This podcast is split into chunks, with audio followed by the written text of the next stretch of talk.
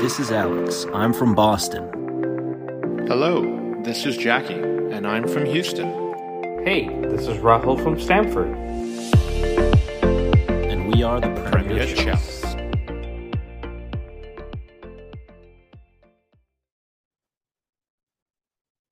Hello and welcome back to the Premier Chelsea. On the last episode, we said it was going to be a messy World Cup, and no pun intended, it has been a messy World Cup so far to start. But look, there's good news all around. I'm back with Rahul, but we welcome Alex back after a long sabbatical again. Alex, welcome back to the podcast.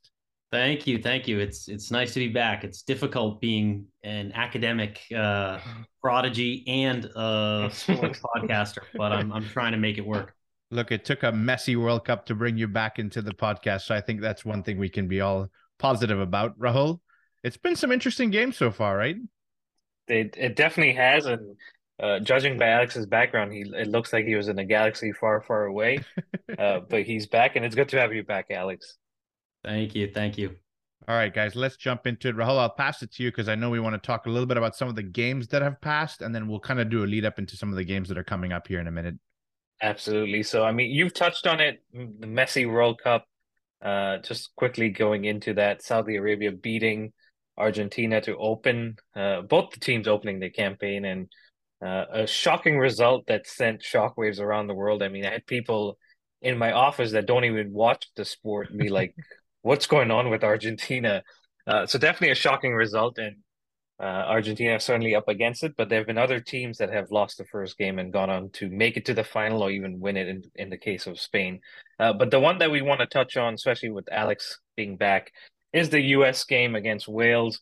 Uh, first game for both of them in Group B, uh, along with England and Iran. We'll touch on that uh, as we build up to the next game. But Alex, the U.S. opening up their campaign, story of two halves, really, in, in the sense that dominant in the first half, and then Wales come back as you'd expect in the second. But how did you see this game, and and who impressed you? What did you make of the starting eleven that was picked, and ultimately the decision to not bring Reyna on earlier, or or even maybe at halftime? Yeah, it was an interesting one. I mean, certainly, as you said, it was the two halves were quite distinct. The first half, I was really impressed with the energy the U.S. brought out. I thought the lineup was quite good. Um, no, no real complaints there. I mean, that was a very, very strong team, and the U.S. came out. They were pressing. They were immediately going for it and just trying to pressure the ball, make opportunities. Uh, it looked really, really good. Um, Pulisic picks up a really nice, clean assist. Um, gets a beautiful little slot home. And then at 1 0, I was like, wow, this is the US is really playing well here. Um, I almost I feel like we're almost talking about Chelsea here in terms of in terms of now in fairness I haven't been keeping up as much with the recent results but the number of times we've sat here and discussed Chelsea being really strong scoring a goal and then not killing off the game and then letting that come back to haunt them I feel like that's really what happened here Unfortunately, we couldn't get a second goal before the half. And then Wales just sort of turned it up to a different level. Uh, the U.S. slipped down a little bit and just weren't quite as energetic. They weren't coming out and winning the 50 50 balls. I will say the referee did not impress me. I did. It's not that the U.S. were robbed. I think he made some pretty poor decisions on both sides, but it was very inconsistent with yellow cards. There were quite a few cards for U.S. players. I thought that Wales players probably should have gotten a card as well. Um, he wasn't great with like the advantage and the stoppage time. It it wasn't a super impressive refereeing performance, but you can't really complain. I mean, the U.S. can't have too many complaints having gone down and or not gone down, but having conceded to equalize um, off Gareth Bale and a stupid penalty. So it is what it is. I'm not thrilled, but it could have been a lot worse, and at least we didn't open with a loss. Yeah, absolutely. And I mean, uh, you touched on it, and the stats kind of touch on it too. US six shots, one on target, Wales seven, three on target. But US had 59% of the possession, even after uh, in the second half not being in that much control like they were uh, in the first. But I mean, it comes down to taking your chances, like we've been saying, not just you know, not just here, but generally in the game, you have to take your chances. Uh, Jackie, from from what you saw, I think Pulisic had a pretty strong game. Uh, a lot was made before coming into this tournament around he's not playing enough, he's not getting enough minutes, but seems like it served him well because he's rested in a sense and he's he's raring to go. Yeah, and I think we've said this on that podcast. While it's affected him for Chelsea wise, I think on the US front, everybody's like, he's not getting so many minutes, but he's probably the fittest he's been. He's probably the most rested he's been. He's probably the most hungry he's been. And so a lot of stuff. And again, I think that's something that Christian Pulisic suffers from is we all expect so much from Christian Pulisic every time. And that's something we don't want to put that weight on his shoulders, but he is a fantastic player. And on his day, we said he's one of the best wingers out there that can show up. I want to come back to the penalty for just a second here, because I think we had talked about this in the previous episode. The US team overall is a pretty young team. I think that's something that we had noted is most of the forward line midfield overall is pretty young it's a little disappointing that the penalty came from so-called their senior player in Walker Zimmerman because I think that's when you want your senior center backs in this case both of them I think are over the age of 28 29 to pay attention not do a rash challenge maybe usher the attacker out of there cuz that's the difference between we're going to take a draw versus we just beat Wales and we opened up this World Cup with a win which is incredible yeah and I mean 82 minutes I think yeah. US were in control and and to kind of lose it towards the end, not lose it, but drop the points, uh, which ultimately now puts the pressure on the next game and then the game after that because you do have to win at least one of those two and not lose the other one, which is okay. You're going to play Iran in the last game, but you got to play England, and I know Alex and I are going to get into that. Uh, re- renewing our, I guess, our banter from the Euros, Alex, uh, with the waistcoat ball and all of that. But uh, let's jump over to the English side. I mean, I don't think anyone expected that kind of performance in the first game. Jackie, you had mentioned the last episode that you know England are coming into this a little bit shaky, out of form. Uh, you know, players are picked based on, I guess, history, not form. But all of that goes out the window when they go what three 0 up inside forty minutes. Listen, I think I've had to eat humble pie a few times on this podcast. If I was flexible, I'd be putting my foot in my mouth right now because I think everything you said is accurate. I didn't think again, to roll back a little bit and talk about the opponent, I think on paper, England was expected to win, right? I think they're supposed to be beating a team like that. But you look at it and you go, they had a poor run up to this tournament. They picked players like Harry Maguire, who's played very little football. So you're wondering, how is this going to play out? But Rahul, Alex, they started like a house on fire. I think they want to doubt everybody out there and say, look, whatever you said to us, we're going to prove you the opposite. And it was nice to see the younger guys. I think Marcus Rashford and Bukayo Saka, who unfortunately suffered a lot of hate, a lot of abuse in the previous tournament where they missed penalties. And, and that can happen to anyone, but that hasn't affected them on the big stage. They come back, they put in performances. Harry Kane is flying. He's not scoring necessarily, but assisting, working the channels. I think very, very complete performance. It took me by surprise I expected a win, but not to that magnitude. I, I, don't think England themselves expected this this win, and they put in the performance, and all credit to them. But I think you have to look at the opponent at some point and say, what were they doing? I mean, I, I'm not going to say I'm an expert on them, but from what I've heard, they didn't play their first choice holding midfielder, shades of Pep Guardiola in, in the Champions League final, um, and opened themselves up, I guess, to to this kind of a result where we've seen what Saudi Arabia did earlier today. Iran, I'm not saying are in the same kind of league, but they could have come out and, and made it tough for England and they didn't. And uh, Alex, from everything that you've seen from England, especially Gareth Southgate over, I guess, the last 18 months or so, going back to the Euros, this seems like one of the best performances under him, right? Yeah, I mean, it's it's certainly a good performance, and you can't take that away from them. I will say, looking back at England's record, it's the first game they've won internationally um, in seven straight games. They've had three losses and three draws in the past six. So I, I don't want to read too much into it and say, wow, Gareth Southgate magically has them playing like prime Barcelona. Um, I think definitely the fact that, as you said, there was a bit of a tactical adjustment um, I know that's one major criticism that England fans have had of Gareth Southgate is that he's just too conservative, and England have this bright young generation with a lot of exciting attacking talent. and they're wasting it playing defensive players, defensive formations. So that's certainly a promising sign. I'm sure England fans will be very encouraged by the by the performance, um, and I think ultimately it just goes to show that even when you're not entirely sure going into the tournament whether a coach is going to be ready or the player is going to be ready, the team's going to be ready. I mean, there's so much uncertainty and, and media noise and everything. But at the end of the day, these are really top-notch players. They're they're playing in the Premier League. They're at the highest level. They're young. They're hungry. They're talented. And at a certain point, players are going to perform. So I think I don't want to let Southgate off the hook yet and say he's magically discovered how to get the best out of this squad but it's a very encouraging step in the right direction. Um, and I think I think England will obviously present a serious threat when the U.S. comes to face them. Yeah, absolutely. Uh, Jackie, Alex mentioned it, but the tactical switch here was we've seen Southgate play a back three for most of the time that he's been with England. In this game, he goes with the four, a midfield three of Bellingham, Mount, and Rice, and then up front, Saka, Kane, and Sterling. And it's it's key to point out that scoring six goals, Harry Kane didn't even get one of them. Yes, he got a couple of assists, but uh, what did you make of this tactical switch, and ultimately, what did you make of Mason Mount in that kind of number eight position? I think he had one of his best performances in an England shirt.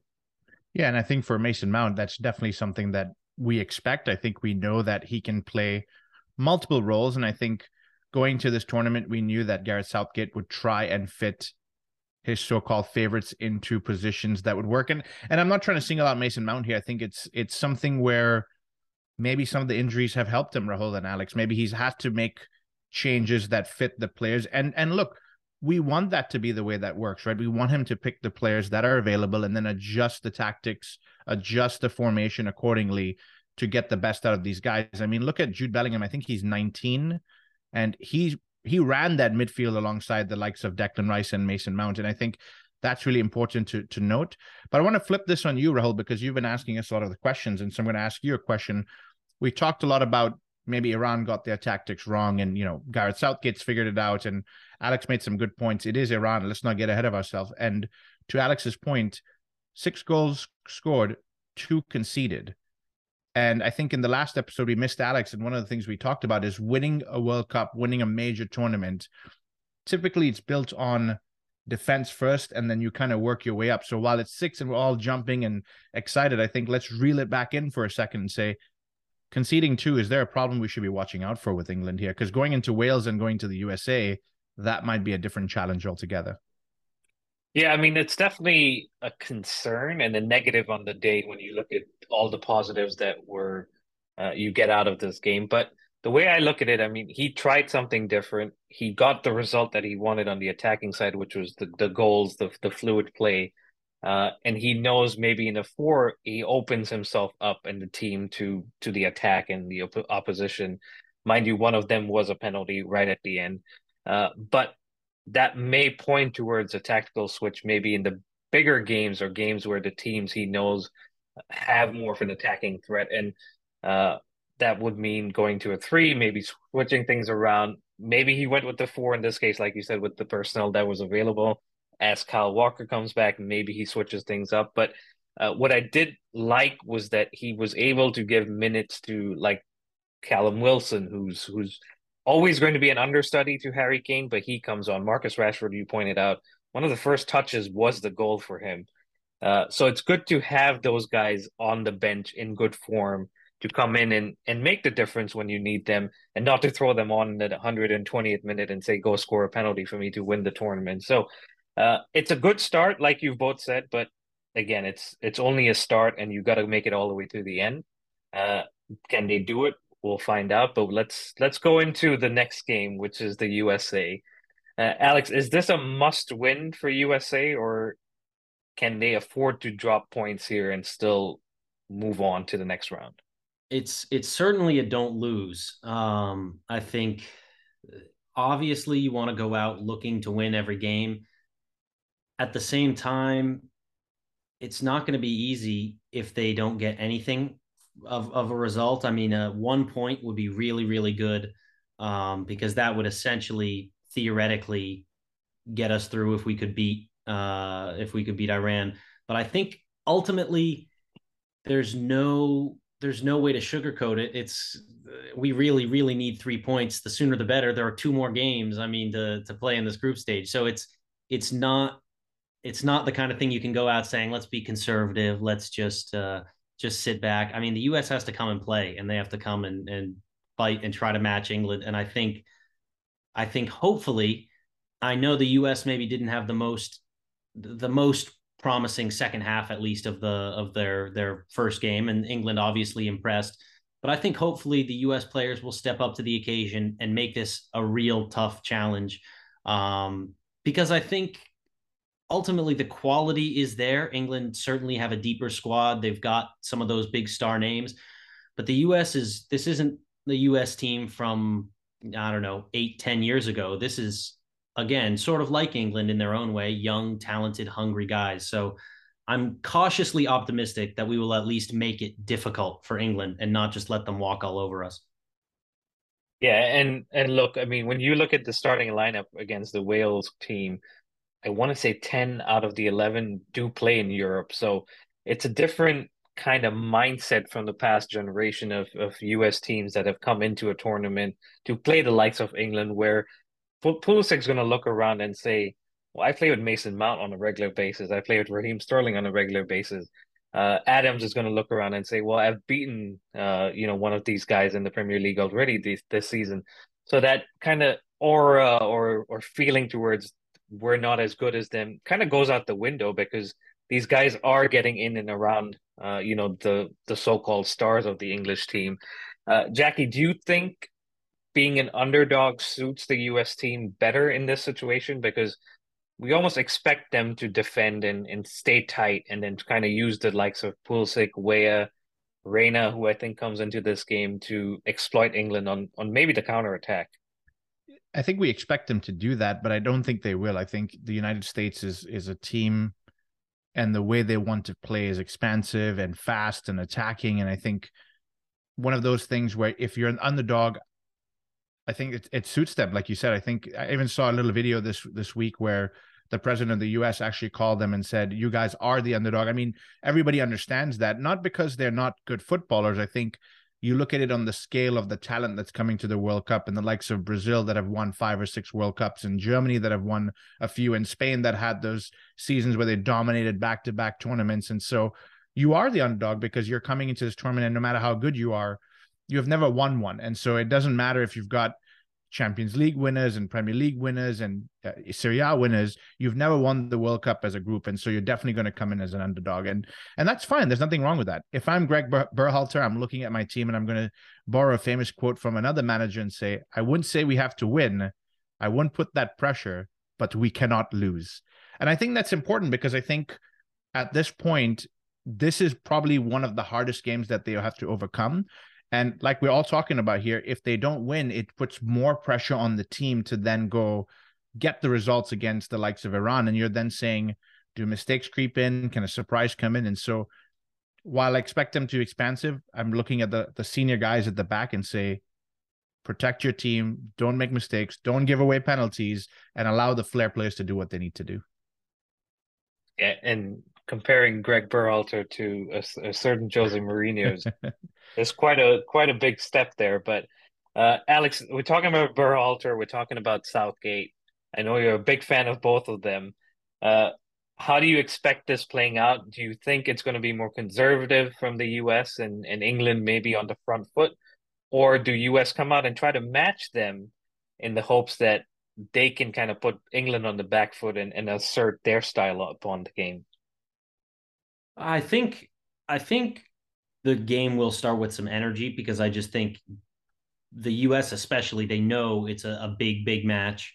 Um, I won't. I, I, mean, I won't call it like a historic rivalry. Maybe in terms of like like real history, not like soccer history. you call it a, an ag like military rivalry of the past, a little 1776 part two uh, going on. Um, but I think I think the U.S. players know how much it means, and they'll go out strong because you can't you can't be trying for I mean, what eight years to to waiting for eight years to have the opportunity to play in a World Cup, um, working for it every day, hyping up the tournament, get a draw in your first game, and then not come out with the uh, the feeling that there's a fire lit under you. I mean, the players have to step up, and I think they will because that's how they got to this level in their careers. They they can handle the pressure, they know how to perform, and that's why they're they're picked to be on this stage. So I think the US will come out. I don't know if they'll assert their style over England. I think it might be a little scrappy and a little back and forth from the beginning. And then I could see some periods where England is putting on the pressure. And as Jackie said, that's when you just need your defensive guys to keep things calm, keep things locked up at the back, um, and just weather the storm a little bit and then wait for those kind of moments to counterattack or to link up some play up top to make an impact substitution. We'll see. But I think both teams will come out and play, hopefully, um, because I think you just have to. The U.S. can't afford to sit back, and I can't see those players wanting to sit back. Yeah, I mean, look, that's that's what we're hoping for as fans is we we get a great game and we get goals out of this because both teams have some fantastic players. Uh, Alex, I want to stick on you, and, and I asked you this earlier about Reyna not getting on in the first game. He says he's 100%. Is he the one obvious change you make to the lineup for the England game? And if so, who are you who are you replacing in in that squad that played Wales? I mean, that's that's a tough one. I think he's obviously a very talented player, and you want to get him on the pitch if possible. I mean, looking now at the at the squad that faced Wales, it's a little difficult. I think maybe the most natural switch would be to get Weah up top in place of Sargent and then get Reyna. Um, so so swap Sargent for Reyna and then maybe put Weah at the number nine, which he has played, and I think as we saw, he's a capable finisher.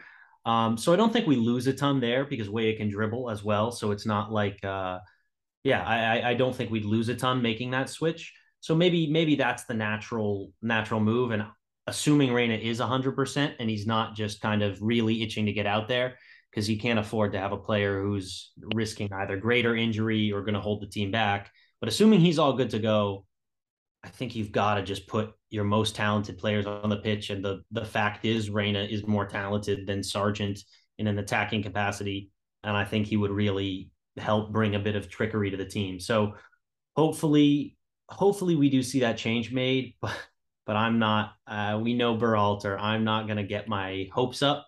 I mean, if, if the same team walked out that faced Wales, I wouldn't be crying, but I'd be looking for a halftime Reyna sub at least.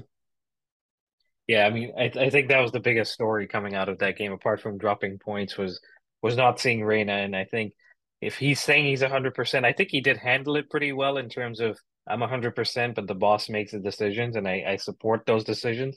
Uh, but for a second game to maybe not start him and, and not give him more than 45 minutes would be serious questions, especially if the result doesn't go go the right way. Uh, Jackie, from the England perspective, do you just put him out there again and say, go do, do the job, boys? Because confidence is up. Everyone put in a great performance. I know Maguire went off with an injury. Uh, but apart from that, I think he made subs up front with the other four guys, Mount, Sterling, Saka, and Kane.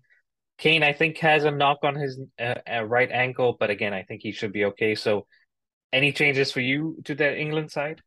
Before I answer the England question, I want to just address the elephant in the room. I think when you alluded to the fact that Alex liked Southgate, I could see him swallow his tongue in that moment. He wanted to say something and say, I don't support waistcoat football and all of this. But look, it's England versus USA. It's a big game. But coming back to your question, I think you've got to do that, right? They're they're coming off a good result. They're coming off what some might consider, you know, a high and say there's not really much you want to change. I think one thing I would be careful of is not to disrespect the United States. And as I make this statement, I want to respect Iran at the same point. There is a gulf in quality between Iran and the United States. And so, yes, similar teams, similar players, maybe similar tactics, even, but don't come out there and think the game is in the bag because you had a six goals against Iran. I think the USA have something to prove, like we've alluded to. They're the underdog. And so you, you might be coming in and thinking it's a walk in the park, but I think England have to put reasonable effort into this game to secure it. And I think the important thing of this is you don't want to waste time and then go to the next game against Wales where maybe Wales are pinching to try and get into that second spot. And then it becomes the same situation that the US might be in if they don't get a result in this game. And so ultimately, I think same kind of, you know, focus, be attentive, make sure you don't give away sloppy balls, and then figure out from there how do you get the results and take it home from there.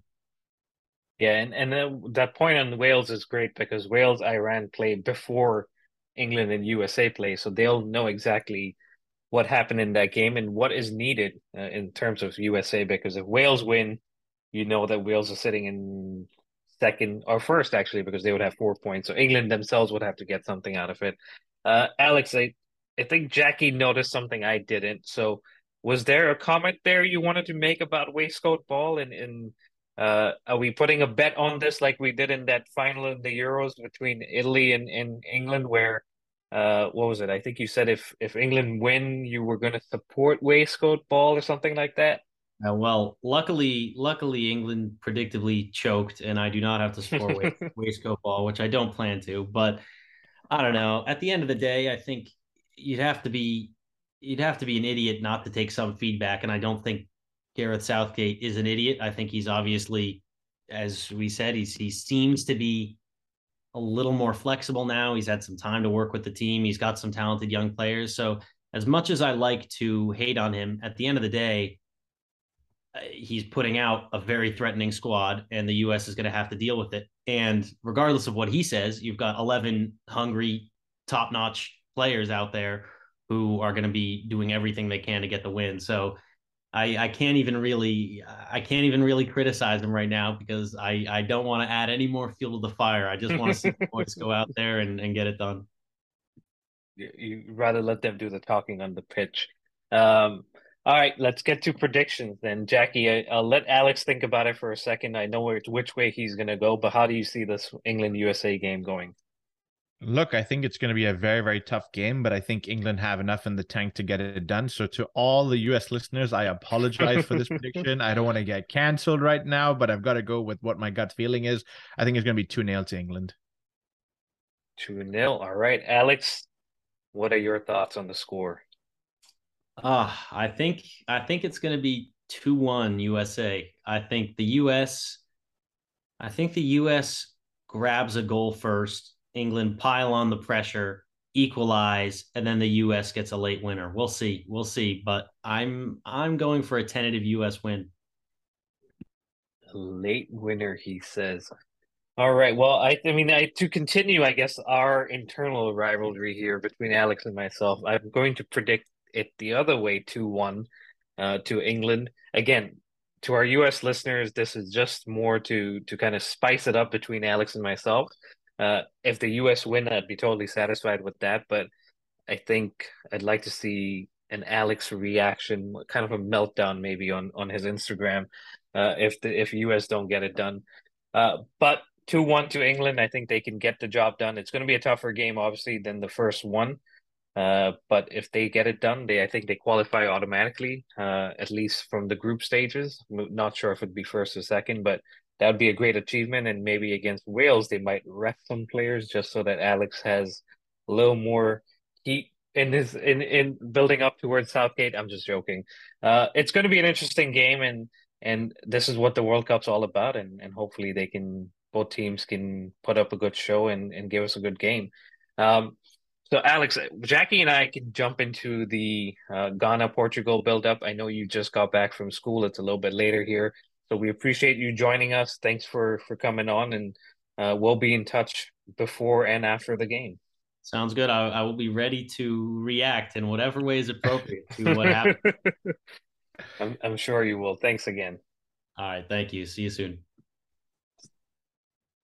All right, Jackie. So that's the Friday game. Thursday is when Ghana start their uh, campaign against Portugal uh, Mr. Ronaldo, who's now a free agent and looking for a club. He may end up at our club, Chelsea. Uh, but let's talk about this game. I mean, we've played them in the past, I believe, in the last, not the last World Cup, but the one before that. And if I'm not wrong, I think we lost 2 0, but it was a tight game. We gave them a tough game. I think ultimately they came out on top. It's a new generation of players coming through. I mean, maybe a couple were, were there back then, but it's a tough game. And when you look at this, it's Portugal, then we have uh, you know, South Korea, and I believe we have Uruguay in that final game. So what what are your thoughts on this game? Yeah, first of all, I think it's one of the toughest groups that Ghana could have drawn. I think full respect to all of the guys in there. I said that last time. I don't want to call it the group of death, but South Korea, big team, big personalities, hardworking team. Uruguay, we know our history over there with them. Portugal, top talent. But I think I have to address the elephant in the room. I think if there was ever a time to play Portugal that could benefit Ghana, Cristiano Ronaldo may have done that for us. I think with all of the drama surrounding him and Man United maybe coming with an assist by terminating his contract by mutual consent. I must add that in there before Man United fans come for me. By mutual consent, I think there's enough noise, there's enough buzz, there's enough murmurings, and maybe some of that leaks into the locker room, Rahul. And all eyes are going to be on the starting 11 because it's going to be a whole loop of if he starts, let's talk about it. If he doesn't start, let's talk about it. So I think inadvertently what he's done is maybe harm Portugal's chances. But look, I could just be silly saying stupid things on the podcast, and Ronaldo could score a couple of goals, and I'll be like, let me go find my shoe again to put it in my mouth because this is what happens. But to my original point, I think this is the best storm that could have happened for Ghana, and it could create the distraction that we need. Yeah, absolutely. I mean, the, the last time the two played was in 2014, and Ronaldo ended up scoring the winning goal in a 2 1 win. I said 2 0, but it was actually 2 1. Um, so look, he he scored against us before, and he usually tends to to score against teams for fun. But I think you're right. The the drama, the distraction, the the news, the media, everything is going to be focused on him, especially after the news related to United today. Uh, but again, I think he got what he wanted, and and I still haven't watched the interview in full. I know you have. That was the goal of that interview, I believe, and and he got it. He's he's free now. Where he ends up, we'll find out. But uh, a little bit of history, I guess. Ghana will make their fourth appearance at the World Cup, each of those coming in, in the 21st century. They've only failed to progress uh, past the group stage once, which was in 2014. So the last three times they've made it out. Uh, and Portugal are winless in their last three opening games of a FIFA World Cup tournament, drawing two and losing one. So it points towards hopefully something good for us. It, I look at some of the other African teams that have played. Senegal were very good against the Netherlands, eventually falling to 2 0. Uh, Tunisia drawing against Denmark. And uh, we're going to be playing, obviously, uh, Portugal. I know Cameroon plays Switzerland. So there's a couple of European African matchups coming up. And hopefully we can come out on top because it doesn't get easier from there. And if we know something, if you get points on the board, a draw here, another draw there, and, and you're good to go and you're and you're making it to the next round, which is what we'd like to see. Look, I'm glad you mentioned a draw because I think a draw against Portugal would not be a bad result for Ghana. I think it's something that we can hold our head high and say we can build from here. And again, this episode might be all about showing respect, and, and I want to show respect to all of the teams, but realistically on paper, Portugal is probably the hardest team that we're going to face. Again, I say this with a grain of salt it's not like Uruguay and South Korea are going to be walks in the park by any means. They're difficult teams, but if you get over what I consider the the toughest opponent and get a draw, squeak a draw out of it, that'll be brilliant. And look, from a from a Ghanaian perspective, we did not qualify for the 2018 World Cup, so we have something to prove, Rahul. We have something to come out all guns blazing. And look, similar to the conversation we are having with Alex, right? Everybody's expecting Portugal to come out and steamroll Ghana. So we have nothing to ro- lose. If we go out there and we lose 4 0, ah, we expected Ghana to lose. If we lose 2 0, we expected Ghana to lose. But how brilliant is it if we go out there, play our football, squeak a 1 0 win, maybe draw the game nil nil, and everybody say, well, here's something we need to pay attention to because ultimately getting out of this group stage is important. And then from there, knockout football continues. Absolutely. So what are you predicting here? A 1 0 or a 1 1? I'm going for a nil nil. I'm going to say that we're going to hold it tight and conservative. I think Cristiano is going to be looking for his new contract on the right, on the left. Maybe he won't have time to look for goals, but a nil nil would be a brilliant result for us, and we can build from there. Yeah, I I'm going to go for a draw too. I'm going to go for a one one. Uh, I do see Portugal scoring, but I do also see us getting a couple of chances, and hopefully, unlike Senegal, we can take advantage of that because if they had scored, it would be a completely different game. Uh, before we wrap it up, Jackie, so far, what have you made of this tournament? There have been some some surprising results. We touched on it in the opening. Uh, there have been some good results in terms of Ecuador coming out and putting on a good performance against the host. Uh, and then there's been England who completely surprised everyone with with a big win. Yeah, I think it started like a World Cup should start. It should start with some fire, some excitement, some energy, and then some curveballs. You're looking at saying a poor England performance, and here they are. And you're looking at it's going to be Lionel Messi's last chance potentially to win a World Cup, and then Saudi Arabia come and do what they need to do. And so we're all watching very, very closely and wondering who's going to take this because so far on paper, Rahul, a couple of predictions that we've made are not coming true. And so we have to sit back and watch. So maybe our predictions after this will be mute, but at the same time, I'm enjoying watching the football. It's a little bit difficult with the time difference, but look, you got to wake up early. You got to figure out a time during afternoon, maybe squeak in a game during lunchtime. But it's a wonderful tournament so far. And you get to enjoy beer at home instead of not at the stadium. so, uh, no, jokes aside, I, I, I, and I do want to give some praise to France because we've seen previous win, winners coming into the group stage and not making it out, making it difficult for themselves. They did make it difficult by conceding today, but they came back and and one man that deserves praise is Olivier Giroud, and I I know you're a big fan of him. Uh, tied record goal scorer right now for the French national team with Thierry Henry, and I think he's done it in ten or eleven less games, and he still has the rest of this tournament to not only surpass him but has set his own record, which for a man that's not known for goal scoring, I mean, Giroud always pops up with the goals. Yes, he did in the last tournament where they won it, but here he is scoring two, and he's one that's aging. We call Thiago Silva fine wine. I think Olivier Giroud is certainly up there with him. Absolutely. And uh, look, for a man that doesn't always get the recognition, this might be a, a lovely way for him to end his chapter with France. And then what a beautiful way for us to end the podcast saying that Olivier Giroud get that extra goal and you'll be France's all-time top goal scorer. Yep, and and Chelsea fans still support him and wish him the best, which is points to his professionalism. But anyway, that wraps it up, guys. Uh, if you're listening in the U.S., wishing you a very happy Thanksgiving. Uh, enjoy it with your family. Enjoy the meal. Enjoy the the games throughout the day, and obviously on Friday, England USA, which is the big one. Uh, we will be back with the review of those games and some of the other games. We'll see how it ended up between Alex and his favorite manager, Gareth Southgate. Uh, but until then, stay safe and it's coming home wherever home may be. Hey guys, the Premier Chelsea is sponsored by Kickoff Coffee. They are a top quality artisanal roasted coffee. In other words, they're Champions League winner and Premier League winner every single time. They deliver fresh bags directly to your home, so you don't have to go to a coffee shop and pick up something. And the best part about them is every bag gives back to soccer charities. 10% of the proceeds go to organizations that use soccer to promote youth social development in the underserved areas.